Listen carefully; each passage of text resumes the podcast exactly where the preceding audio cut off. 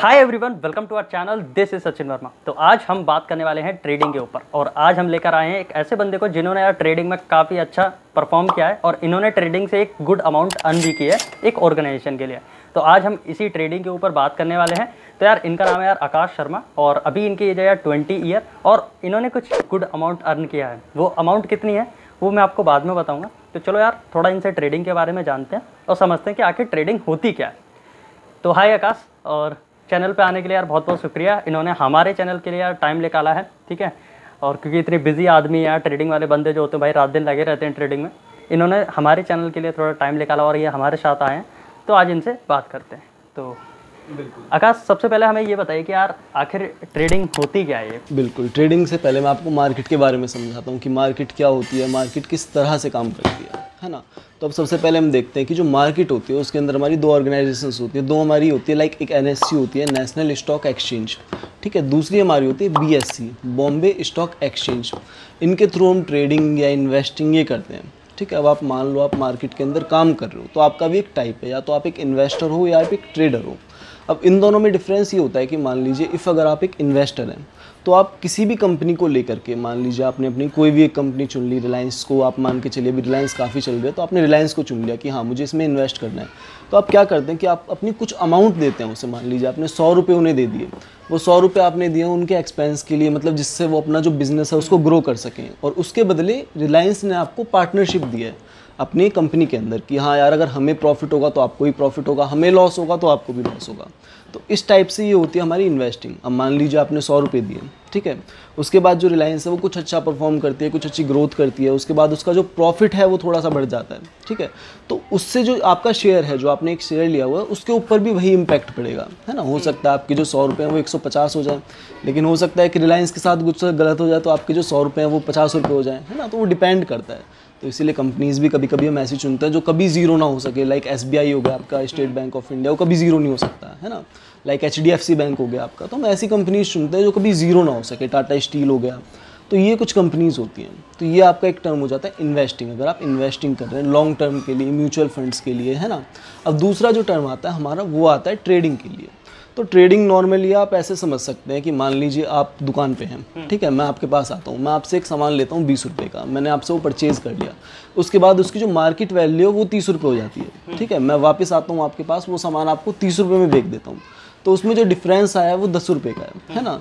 तो वो जो दस रुपये मैंने निकाला है वो प्रॉफिट है, ठीक है।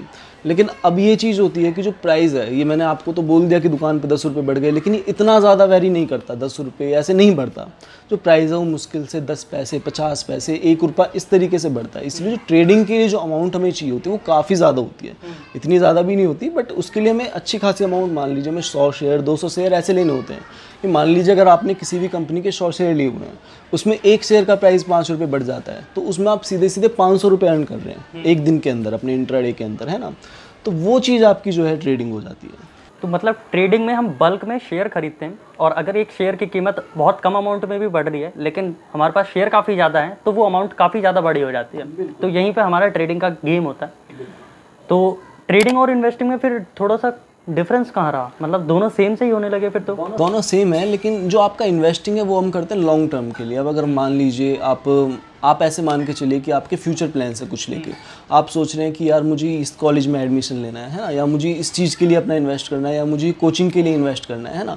लेकिन आप सोच रहे हैं कि यार अगर हम इसे बैंक में जमा करते हैं तो बैंक हमें दे रहा है interest five point six percent around, और इन्फ्लेशन रेट कभी कभार सिक्स परसेंट का चला जाता है, है ना। तो ये चीज़ होती है। तो आप सोचते हैं कि यार फाइव पॉइंट सिक्स परसेंट में मेरा क्या होगा, मतलब पैसे हमारे माइनस में हो रहे हैं, क्योंकि भाई इन्फ्लेशन रेट जब सिक्स परसेंट है और आपको बैंक पाँच परसेंट दे रहा है, तो आप भाई एक परसेंट से नीचे जा रहे हो, आपके पैसे जो है वो कम हो रहे हैं। आप सोच रहे हो कि यार नहीं मैंने बैंक में पैसे रख दिए, वो उनकी वैल्यू तो वैसे ही रही, नहीं आपकी वैल्यू के जो पैसे हैं वो घट रहे हैं। तो कम से कम इन्वेस्ट जब हम करते हैं तो कम से कम देखना चाहिए कि जो रिटर्न मिल रहा है वो बारह से तेरह परसेंट के बीच में या बारह से पंद्रह के बीच में होना चाहिए, जिससे कि हम फायदे में रहेंगे, क्योंकि भाई इन्फ्लेशन आपको फिर मारेगा जरूर, ठीक है। वही तो तो इसके लिए हम फिर इन्वेस्टिंग की तरफ जाते हैं। मान लीजिए आप म्यूचुअल फंड्स में चले जाते हैं, है ना, पैसा बाजार में जाके एफ डी वगैरह आप अपनी करा देते हैं, है ना।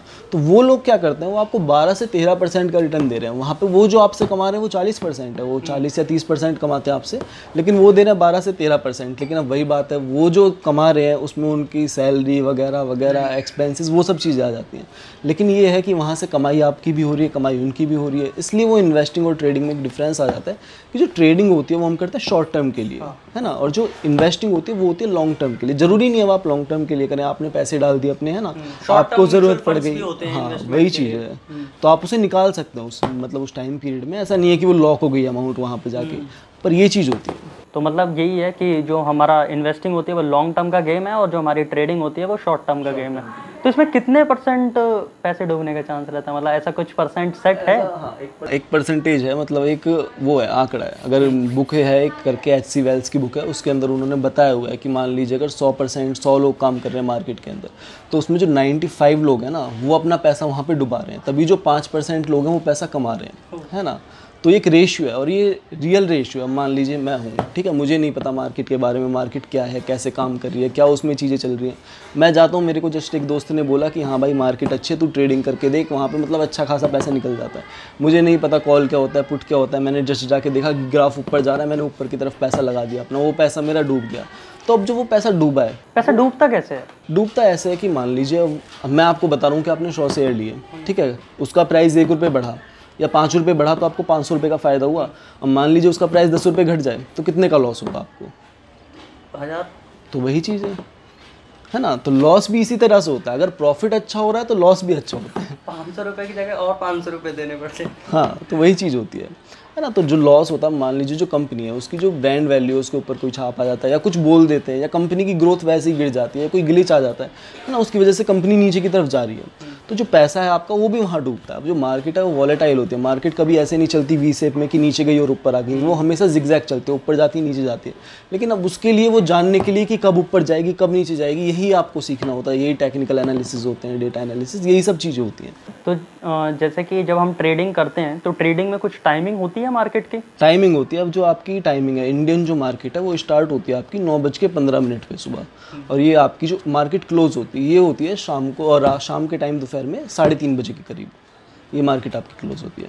अच्छा, तो आप जब जिस ऑर्गेनाइजेशन में हैं उसमें सारे वर्कर्स लगते होंगे, जितने भी एम्प्लॉयज़ हैं वो, हाँ, सारे नौ पंद्रह से स्टार्ट हो जाते होंगे, तो बीच में रेस्ट मिलता है? रेस्ट मिलता है ऐसा नहीं होता, काम तो वैसे पहले ही शुरू हो जाता है नौ पंद्रह से, मार्केट ओपन होने से पहले, क्योंकि हमारे से पहले से सिंगापुर की मार्केट है वो ओपन होती है। अच्छा। वो ओपन होती है सुबह सात बजे इंडियन टाइम के हिसाब से अगर हम देखें, तो वहाँ की जो मार्केट है उसे देख के थोड़ा प्रिडिक्ट कर पाते हैं, थोड़ा प्रिडिक्ट कर पाते हैं कि हमारी मार्केट कैसा आज करने वाली है, कैसा परफॉर्म करेगी, ऊपर जाएगी या नीचे जाएगी। ट्रेडिंग जो है प्रिडिक्टिंग का, प्रिडिक्टिंग का क्या हम ट्रेडिंग को यार कंपेयर कर सकते हैं गैम्बलिंग से? नहीं, ऐसा नहीं होता, वही बात आती है, क्योंकि अगर आप गैम्बलिंग में लेके चले तो आपका सड़क पे चलना भी सट्टा होता है। ये बताया हुआ है, एक ट्रेडर है बहुत बड़े, उन्होंने बताया हुआ है कि इफ़ अगर आप मान लीजिए आप रोड पे चल रहे हैं, है ना, तो वो भी गैम्बलिंग है, आपको नहीं पता कौन गाड़ी वाला आपको उड़ा के चला जाएगा, है ना।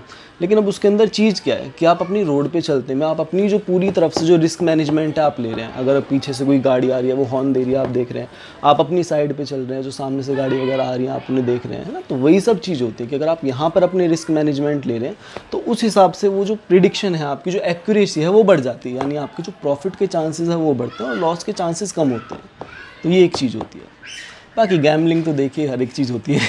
सो ये बताइए कि यार आपने ट्रेडिंग कब स्टार्ट की, क्योंकि अभी आपकी एज ज़्यादा है नहीं, ट्वेंटी इयर्स की एज है, तो ट्रेडिंग का कैसा हुआ, मतलब स्टार्ट कैसे हुआ? थोड़ा ये बताइए। अभी पहले, अभी पहले था कॉल सेंटर में मैं काम करता था, ठीक है, ये सन्यासी आयुर्वेदा नाम से कॉल सेंटर है जहाँ पे मेडिसिन्स आप सेल करते हैं। लोग आते हैं, वो अपनी बीमारियाँ बताते हैं कि सर मेरा वेट नहीं बढ़ रहा है या मेरी हाइट नहीं बढ़ पा रही है, है ना, ऐसे करके लोग आके अपनी समस्या बताते हैं। उन्हें हम देते थे दवाइयाँ कि सर अगर आपको ये दिक्कत आ रही है तो आपका हो सकता है इम्यूनिटी में कोई प्रॉब्लम हो, आपको भूख नहीं लग रही तो हो सकता है आपका पाचन तंत्र सही से काम ना कर रहा हो, है ना, ये सब चीज़ें हम करते थे पहले, ठीक है। उसके बाद फिर मन हुआ कि नहीं यार ये थोड़ा बोरिंग हो रहा है, जॉब छोड़ते हैं, कहीं और देखते हैं, कहीं और ट्राई करते हैं।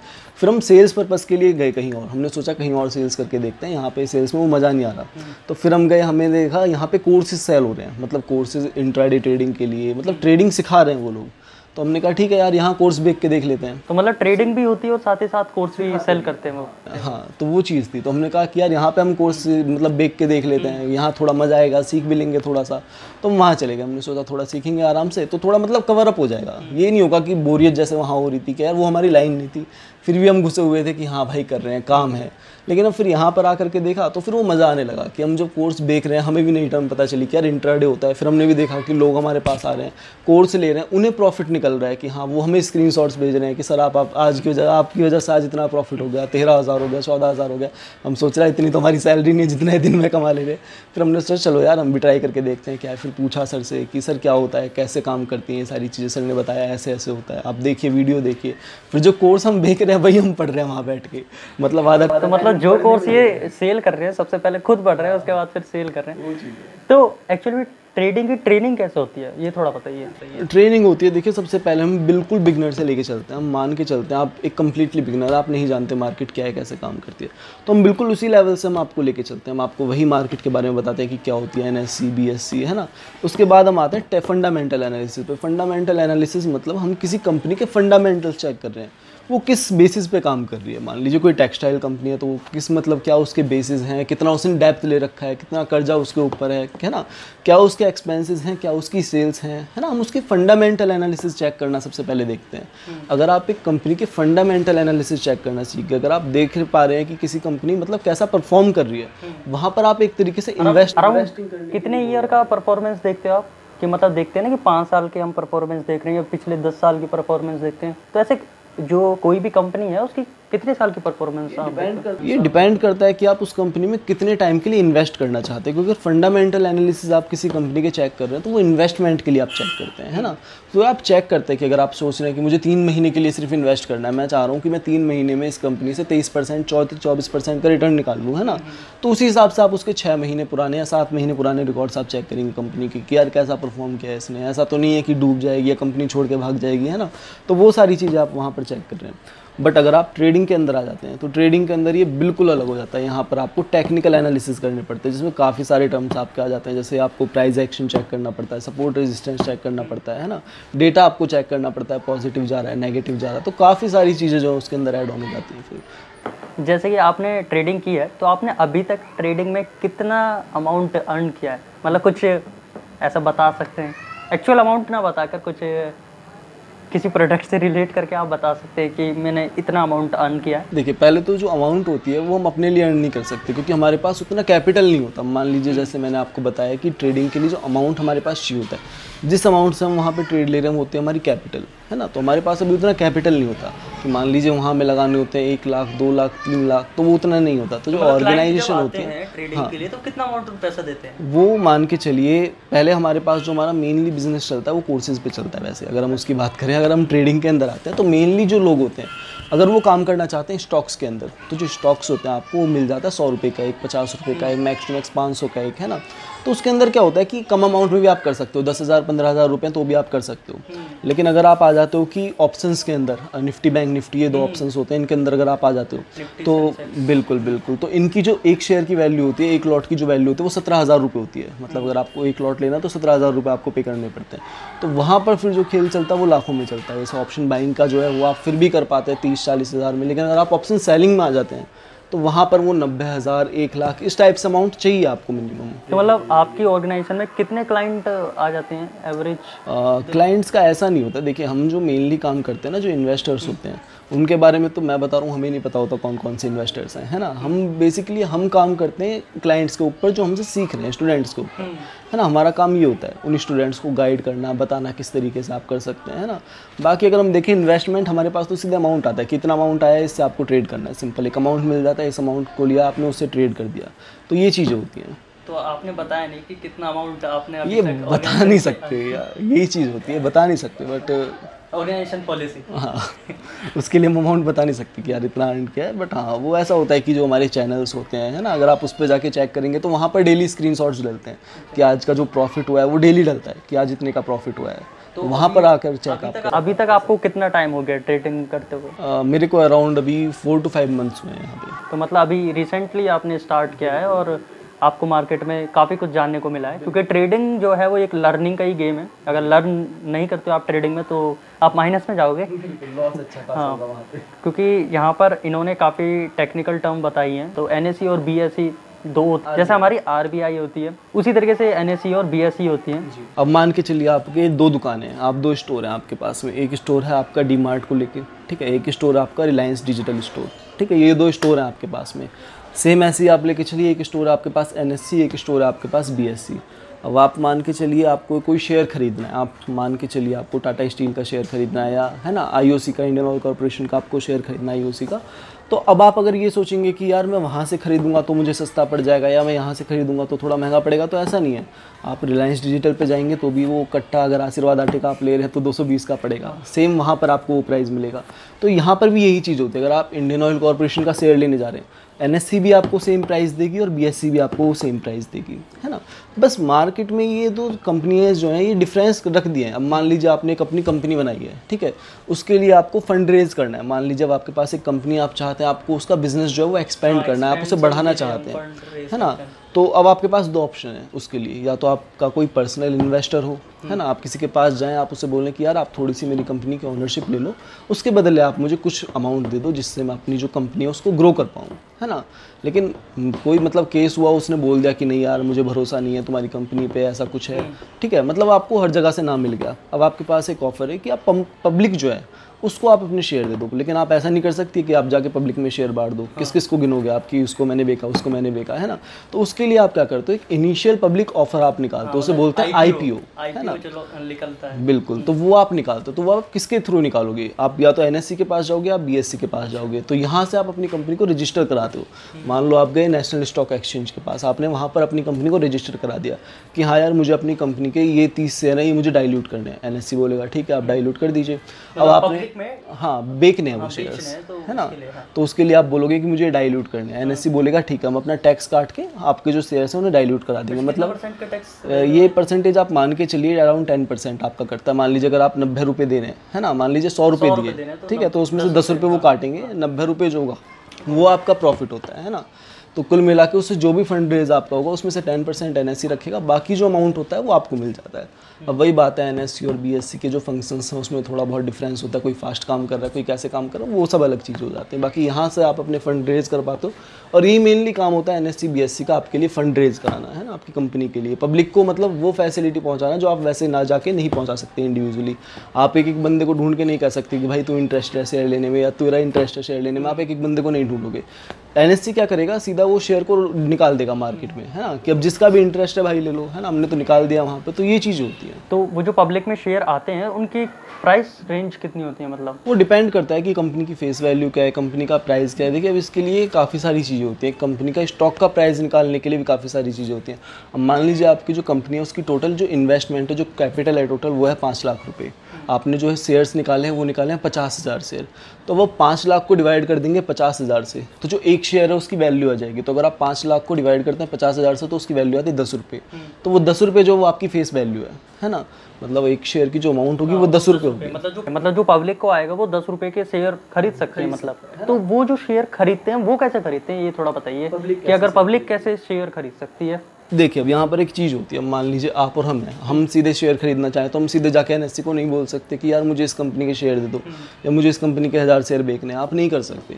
इसके लिए क्या होता है कि एन एस ई और हमारे बीच में एक ब्रोकर होता है। अब जो ब्रोकर होता है वो कोई भी हो सकता है, ज़रोधा हो गया, आप स्टॉक्स हो गया, एंजल ब्रोकिंग हो गया, बिल्कुल बिल्कुल ब्रोकर होता है हमारे बीच में, है ना। तो वो लोग क्या काम करते हैं कि वो हमारे लिए वहाँ से शेयर खरीद रहे हैं जो वो हमें बेच रहे हैं या हम उन्हें शेयर बेच रहे हैं, वो एन एस ई में जाके रिलीज कर दे रहे हैं, है ना। तो वो एक प्रोसेस चल रहा है और उसी प्रोसेस का वो ब्रोकरेज काट रहे हैं तीन परसेंट चार परसेंट, वो डिपेंड करता है कि वो कौन सा एन एस ई अपना टेन परसेंट काटेगी, इधर ब्रोकरेज भी काटेगा अपना, उसके बाद गवर्नमेंट टैक्स लेगा और उधर गवर्नमेंट भी लेती है अपना टैक्स। तो मतलब तो ये अभी जो है काफ़ी ज़्यादा हो जाता है इसके अंदर। लेकिन वो है कि अगर आपका प्रॉफिट अच्छा खासा है तो फिर इन सब चीज़ों पे आपका ध्यान भी नहीं जाता। अगर आप दिन के पाँच सौ कमा रहे हैं तो आप सोचते हैं कि यार सत्तर रुपये कट भी जाए तो भी कोई दिक्कत नहीं है, है ना। तो ये चीज़ होती है, आप सोचते हैं चार सौ तीस तो रुपये आएंगे जेब में, तो ये बात होती है। तो ये बताइए कि ट्रेडिंग कितने परसेंट सिक्योर है कितने परसेंट नहीं है। देखिए ट्रेडिंग मैं कहूँगा बिल्कुल सिक्योर नहीं है, है ना। अगर आप ये सोच के ट्रेडिंग करोगे कि यार मेरे पास यही पैसा है, ये मेरी नीड के लिए है, है ना, या मान लीजिए मैंने देखा है स्टूडेंट्स होते हैं काफ़ी सारे हमारे पास आते हैं, वो बोलते हैं कि सर मुझे कॉलेज की फ़ीस देनी है, है ना, लेकिन मैंने उन पैसों की ट्रेडिंग कर दी और वो मैंने सारे पैसे डुबा दिए। तो उस हिसाब से ट्रेडिंग बिल्कुल सिक्योर नहीं है, है ना। लेकिन ट्रेडिंग का पर्पस वो होता है कि मान लीजिए आपके पास एक्सेसिव अमाउंट है, वो अमाउंट आप मतलब यूज़ नहीं कर सकते, मतलब आप सोच रहे हैं कि यार मैं ये अमाउंट डबल करना चाहता हूँ, मैं एक एक्सपेरिमेंट कर लेता हूँ ट्रेड लेके, है ना। तो वहाँ पर क्या होता है कि कम से कम ट्रेड लेने में आपके हाथ तो नहीं कांपेंगे, आप सोचेंगे कि हाँ यार ये अमाउंट मेरे पास वैसे भी एक्स्ट्रा पड़ा भी गया तो कोई फर्क नहीं पड़ेगा उसे लेके। अगर आपका कैश फ्लो काफ़ी ज़्यादा है तो तब आप इन्वेस्ट कर सकते हो। अगर ऐसा है कि यार मेरे पास सिर्फ लिमिटेड अमाउंट ऑफ मनी है और मेरे को ये कॉलेज की फीस भरनी है या कुछ भी करना है, हाँ गुजारा ही आपका उससे चलने वाला है, तो आप उसे बिल्कुल भी इन्वेस्ट ना करें ट्रेडिंग में। अगर एक्स्ट्रा है तब आप इन्वेस्ट कर सकते हैं, इन्वेस्ट करें। या फिर देखिए उसके अंदर भी काफ़ी सारी चीज़ होती है, उसके अंदर भी काफ़ी सारी चीज़ होती है। वैसे अगर मैं अगर अपनी बात करूँ तो अगर मैं इन्वेस्ट करना चाहूँ तो कैसे इन्वेस्ट कर सकता हूँ वो थोड़ा बताइए। अगर हमारी ऑडियंस में कोई इन्वेस्ट करना चाहता है ट्रेडिंग में तो वो कैसे इन्वेस्ट कर सकता है? इसके लिए दो तरीके दो तीन तरीके होते हैं आपका। सबसे पहले आपके पास फ़ोन पे आप यूज़ करते होंगे, गूगल पे आप यूज़ करते होंगे, है ना, या पेटीएम आप यूज़ करते होंगे। वो क्या करते हैं, वो अपने डीमेट अकाउंट्स देते हैं आपको, मतलब उसमें पाँच से छः सेकंड में वो डीमेट अकाउंट आपका ओपन हो जाता है, जहाँ पर जा करके जो भी पैसे आप सीधे पेटीएम से अपने इन्वेस्ट कर देंगे किसी भी कंपनी के अंदर। ठीक है, पहला मेथड आपका ये होता है। दूसरा मेथड आप ये सोच रहे हैं कि मुझे प्रोफेशनली इन्वेस्ट करना है तो आप जाइए, आप ज़रोधा के अंदर अभी सबसे अच्छा चल रहा है ज़रोधा काइट, आप उसके अंदर जाइए, या आप सोच रहे हैं फायर्स के अंदर आप चले जाइए, है ना। तो इन ऐप्स के थ्रू, एंजल ब्रोकिंग के थ्रू जा करके आप जो अपनी अमाउंट है कैपिटल उसे इन्वेस्ट कर सकते हैं। इनके थ्रू जो है इन्वेस्टिंग काफ़ी ज़्यादा आसान हो चुकी है। तो मतलब ट्रेडिंग में हम कितना अर्न कर सकते हैं? देखिए जो अर्निंग होती है उसकी कोई लिमिट नहीं होती यहाँ पे, ठीक है। प्रीमियम्स के अंदर कोई लिमिट नहीं होती कि आप कितना अर्न कर सकते हैं, है ना। देखिए अब एक चीज़ होती है, यहाँ पे जो पैसा होता है वो डबल होता है, थ्राइस होता है, या कैसे होता है? ये मेंटलिटी लोग लेके आते हैं, लोग ये सोच के आते हैं कि मैं अगर लेके आ रहा हूँ सौ रुपये तो वो दो सौ हो जाएगा, तीन सौ हो जाएगा, हज़ार हो जाएगा, लेकिन ऐसा नहीं होता। ट्रेडिंग इस तरीके से काम नहीं करती है, है ना। ट्रेडिंग के अंदर क्या है कि आपको साइकोलॉजी अपनी काफ़ी अच्छी रखनी होती है। अगर आपकी साइकोलॉजी अच्छी नहीं है तो आप आते ही लुट जाएंगे, क्योंकि काफ़ी सारे ऐसे लोग होते हैं, आप आए मानिए आपने इन्वेस्ट किया, ट्रेड किया, आपने एक ट्रेड लिया, उसके अंदर आपका तीन हज़ार लॉस हो गया, आपके पास कैपिटल है पाँच हज़ार, अब आपके पास दो हज़ार रुपये बचे हैं। आपके मन में जो पहला थॉट आएगा वो ये आएगा कि अब इन दो हज़ार से भी रिस्क ले लेता हूँ। आपको पता है वहाँ लॉस होने वाला उन दो हज़ार का, लेकिन आपकी जो साइकोलॉजी है वो रिवेंज ट्रेडिंग पे आ गई है। आप सोचेंगे मुझे वो तीन हज़ार रुपये निकालने हैं, आप वो नहीं देखेंगे जो दो हज़ार रुपये कैपिटल आपके पास बची हुई है। आप वो नहीं सोचेंगे कि अभी शांत में बैठ जाऊँ, कल देखूँगा, परसों देखूँगा, थोड़ा एनालिसिस करूँगा, नहीं देखेंगे। आप सोचेंगे कि यार मार्केट चली रही है, दो हज़ार रुपये डाल के सोचता हूँ तीन हज़ार निकाल लूँ, वापस से मेरी वो अमाउंट आ जाएगी। तो वो जो साइकोलॉजी होती है वो काफ़ी ज़्यादा डेंजरस है। आपने वो दो हज़ार भी डुबा दी तो टोटल पाँच हज़ार रुपये की अमाउंट डूब गई। अब उससे होगा क्या कि आपका इन फ्यूचर ट्रेडिंग के लिए मन हट जाएगा कि मुझे ट्रेडिंग करनी है, इन्वेस्टिंग करनी है, वो मन आपका चला जाएगा। तो यही चीज़ है, ट्रेडिंग कभी भी सिक्योर नहीं है। ना आप स्कैल्पिंग के अंदर सिक्योरली ट्रेडिंग कर सकते, ना इंट्राडे के अंदर कर सकते। बस ये है कि अपने रिस्क को थोड़ा मैनेज करके आप एक कंटिन्यूस प्रॉफिटेबल ट्रेडर बन सकते हो। अगर आप ये सोच के चलते हो, अपना एक टारगेट लेके चलते हो कि भाई मुझे दिन के तीन सौ कमाने हैं, मैं तीन सौ एक रुपया भी नहीं कमाऊंगा, मैं तीन सौ ही कमाऊंगा, बेशक वो तीन सौ दस जाए, तीन सौ पचास जाए, मुझे फ़र्क नहीं पड़ता। आपने अपना टारगेट लगा दिया तीन सौ कि जैसे वो तीन सौ हिट किया अमाउंट मेरा बाहर आ जाएगा। स्टॉप लॉस आपने लगा दिया कि भाई इतना जाएगा तो मेरा अमाउंट बाहर आ जाएगा, मतलब अगर आपने सौ रुपये लगाए हैं वो सत्तर रुपये चला जाता है तो अमाउंट खुद बाहर आ जाएगा, मैं यहीं वेट करूँगा कि भाई ये ऊपर जाए और ऊपर जाए, है ना। तो वो एक चीज़ होती है, उसके लिए आपको अपनी साइकोलॉजी रखनी पड़ती है। अगर आपकी साइकोलॉजी सही है तो आप कितना भी कमा सकते हैं। मैं ऐसे ऐसे लोग भी दिखा दूंगा आपको जो दिन के तेरह तेरह चौदह चौदह हज़ार कमा रहे हैं, है ना। वो कैपिटल लेके रखे उन्होंने छः लाख रुपये, वो छः लाख रुपये सात लाख रुपये डेली इन्वेस्ट कर रहे हैं, ट्रेड कर रहे हैं, है ना। उससे वो बारह तेरह हज़ार डेली कमा रहे हैं। बात ये होती है कि हमें ना ये नहीं चेक करना होता। अगर आप ये सोच के चल रहे हैं कि मैंने दस ट्रेड लिए, उसके अंदर से मैंने आठ ट्रेड प्रॉफिट निकाल लिए तो मैं सही हो गया, वो बात एक गलत है। उसके अंदर पता है क्या होता है, अब मान लीजिए आपने आठ ट्रेड प्रॉफिट में निकाल लिए, उन आठों ट्रेड्स का प्रॉफिट टोटल मिला के आया मान लीजिए आपका बारह हज़ार। जो दो ट्रेड आपने लॉस किए उसमें से एक ट्रेड का जो लॉस है वो आ गया तेरह हज़ार, दूसरे ट्रेड का जो लॉस है वो आ गया पाँच हज़ार। तो आपके जो प्रॉफिट्स हैं वो तो चले गए ना वहाँ पे। तो ये चीज़ होती है, वहाँ पे काफ़ी सारी चीज़ों को आपको देखना पड़ता है। तो रिस्क काफ़ी ज़्यादा होता है, लेकिन वो है अगर आप पूरा पेशेंस रख के आराम से करेंगे, प्रैक्टिस पहले कर लेंगे। एक चीज़ होती है आपकी बैक एंड ट्रेडिंग, उसको हम बोलते हैं पेपर ट्रेडिंग। इससे होता क्या है कि मान लीजिए अगर आप कोई भी चीज़ कर रहे हैं, जैसे आपने देखा होगा अगर आप वो होते हैं, आप मान लीजिए एयरलाइंस वगैरह में काम करने जा रहे हैं, आप एक पायलट हैं, उससे पहले क्या करते हैं आपको सिमुलेशन पे वो कराते हैं कि आप पहले ये चीज़ चेक करके देखिए, है ना। तो सेम ट्रेडिंग में होता है, अगर आप उतर रहे हैं तो उससे पहले आपको पेपर ट्रेडिंग करनी होती है। यानी आप लिखते हैं कि हाँ यार मेरा स्टॉप लॉस मैंने इतना लगाया, ये इतना लगाया, रियल मनी आप वहाँ पे नहीं लगा रहे, है ना। आप मतलब वो अमाउंट लिख रहे हैं कि भाई मैंने इतनी अमाउंट लगा दी है, इतनी लगा दी है। आप वहाँ पर सिर्फ खेल रहे हैं नंबरों के साथ कि भाई मेरे पास दस हज़ार की अमाउंट है, मैंने पाँच हज़ार यहाँ पर लगा दी, इतना का प्रॉफिट आया, इतने का लॉस आया। अब जब आपको धीरे धीरे कर करके उससे मतलब कॉन्फिडेंस बिल्ड होने लगे कि हाँ यार मैंने दस ट्रेड किए हैं, वहाँ से मुझे अच्छा खासा प्रॉफिट निकल गया है, है ना। मतलब लॉस भी हुआ है लेकिन वो लॉस लॉस नहीं है। अगर मान लीजिए आपने दस हज़ार का प्रॉफिट निकाला, दो हज़ार का लॉस गया तो आठ हज़ार का प्रॉफिट है। प्रॉफिट ज़्यादा अमाउंट में हो रहा है, भले ही लॉस कम अमाउंट में है, हाँ बिल्कुल।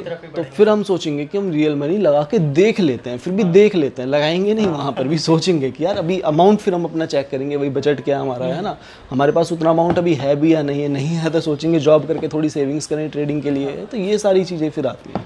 तो अभी तक आपने खुद की मनी कितनी इन्वेस्ट की है ट्रेडिंग में? अभी तक अगर वही बात आती है कि बता नहीं सकते, लेकिन अराउंड फिर मैंने मान के चलिए अपनी तीन सैलरीज मैंने इन्वेस्ट की हुई है। इन्होंने अपनी तीन सैलरी इन्वेस्ट कर रखी है ट्रेडिंग पे, तो ये थोड़ा डेंजर वाला काम नहीं है क्योंकि आपने सैलरी अपनी इन्वेस्ट कर दी? नहीं, क्योंकि मैं भी देखिए एक स्टूडेंट हूँ, है ना। मान लीजिए जो मेरे पेरेंट्स हैं वो मुझे कमा के दे रहे हैं, मुझे ना घर का कोई रेंट देना पड़ रहा है ना, ना मुझे बिजली पानी का कुछ देना पड़ रहा है ना, ना मुझे ये देखना कि भाई जो खाना आ रहा है वो मेरी वजह से आ रहा है, पापा देख रहे हैं, बड़े भाई देख रहे हैं, है ना। तो जो एज होती है ना आपकी इन्वेस्ट करने की या ट्रेड करने की, वो यही होती है। अगर आपने बिल्कुल यहाँ पर आप रिस्क ले सकते हैं। अगर आप ये सोच के चलेंगे ना कि मैं पैंतीस साल की उम्र से इन्वेस्ट करना शुरू करूंगा तो वो नहीं हो पाएगा, है ना। पैंतीस साल से बिल्कुल जिम्मेदारी आ जाएंगी, प्लस जो आपका प्रीमियम है कंपाउंडिंग, एक होता है पावर ऑफ कंपाउंडिंग, है ना। अगर आप अभी से बिल्कुल अगर आप अभी से इन्वेस्ट करना शुरू कर देंगे, आप मान के चलिए आप अभी से हजार हजार दो दो हजार पाँच हजार रुपये महीना आप इन्वेस्ट कर रहे हैं, तो मान के चलिए जब आपकी उम्र साठ साल होगी तो आप करोड़पति होंगे, क्योंकि उतना पैसा आपके डीमेट अकाउंट्स में इकट्ठा हो चुका होगा, उतना आप इन्वेस्ट कर चुके हैं। जैसे अभी हम देख लेते हैं कि बिटकॉइन का प्राइस क्या चल रहा था दो हज़ार आठ में, दो हज़ार नौ में। हम सोचते थे कि भाई तब ले लेते आठ हज़ार रुपये का, भी अड़तालीस हज़ार एक लाख ऐसे चल रहा है ना। तो वही चीज़ होती है, अभी भी अगर हम इन्वेस्ट कर रहे हैं ना तो वो चीज़ हमें बाद में जाके बोलेंगे जो बच्चे हैं या जो जनरेशन है वो बोलेंगे हाँ यार उन्होंने लेके रख लिए थे वो शेयर, वो इतने बढ़ गए हैं यहाँ पे आके। तो वही एक चीज़ होती है। तो अभी भी टाइम नहीं गया, अभी भी अगर सोचेंगे आप, अपनी क्वालिटी कंपनीज ढूंढिए, जो कंपनीज आपको लग रहा है ये अच्छा करेंगी दस सालों में पंद्रह सालों में, तो इन्वेस्ट करके रखिए उनके अंदर। तो वो चीज़ होती है। तो काफ़ी सारी चीज़ें हमें सीखने को मिली ट्रेडिंग में। आई होप आपको काफ़ी अच्छा लगा होगा ये वीडियो। अगर अच्छा लगा तो यार वीडियो को लाइक कर दो और चैनल पर नहीं होते तो सब्सक्राइब कर लो, क्योंकि हम ऐसे ही कॉन्टेंट आपके लिए लाते रहते हैं। तो मिलते हैं अगली वीडियो में, तब तक के लिए पढ़ाई करते रहें और क्यूरियस बने रहें।